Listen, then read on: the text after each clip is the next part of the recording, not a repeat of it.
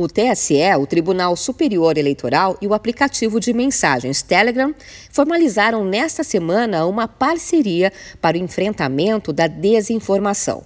Com o acordo, o TSE passa a ser o primeiro organismo eleitoral do mundo a assinar esse tipo de acordo direto com a plataforma.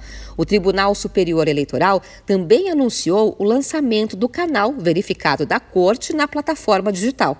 Na abertura da sessão plenária, a medida foi destaque no discurso do presidente do TSE, o ministro Edson Fachin. Esse tribunal tem um canal oficial no Telegram para divulgar informações sobre eleições. A plataforma oferecerá suporte técnico para que seja desenvolvido um assistente virtual que auxiliará tirar dúvidas dos usuários, além da criação de uma nova funcionalidade que marcará conteúdos desinformativos. Nesse acordo firmado, está prevista a adoção de uma ferramenta para marcar conteúdos considerados desinformativos e de um canal extrajudicial ao TSE para que possam ser realizadas denúncias dentro da plataforma. Já o aplicativo Telegram vai realizar uma investigação para apurar se os canais denunciados violaram políticas internas.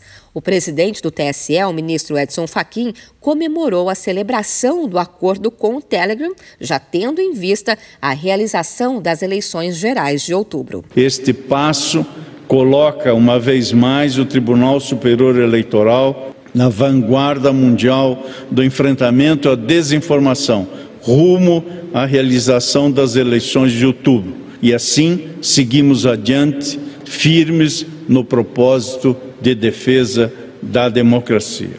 Lembrando que em março deste ano, o Telegram também aderiu ao programa permanente de enfrentamento à desinformação promovido pelo tribunal. A ideia é combater a propagação de notícias falsas por meio da plataforma, principalmente em período eleitoral.